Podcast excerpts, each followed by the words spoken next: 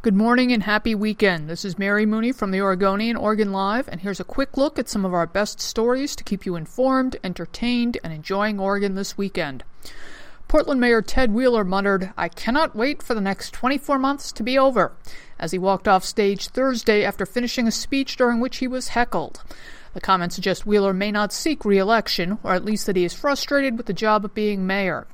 Later that morning, Wheeler released a statement downplaying the significance of his off the cuff remark and said he has not decided whether to seek re election.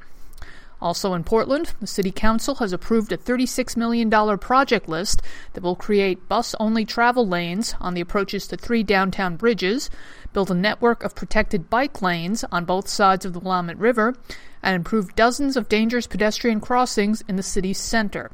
The vote amounts to one of the most significant council actions on bike and transit projects in years, and transportation officials say it's critical to give Portlanders a safe and efficient option to get around other than driving.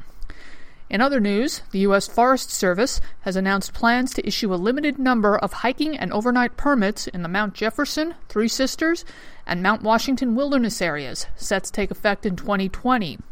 The agency hasn't hammered out all the details, including cost or method of issuing the permits, but the plan calls for a significant reduction in the number of people allowed into the enormously popular destinations.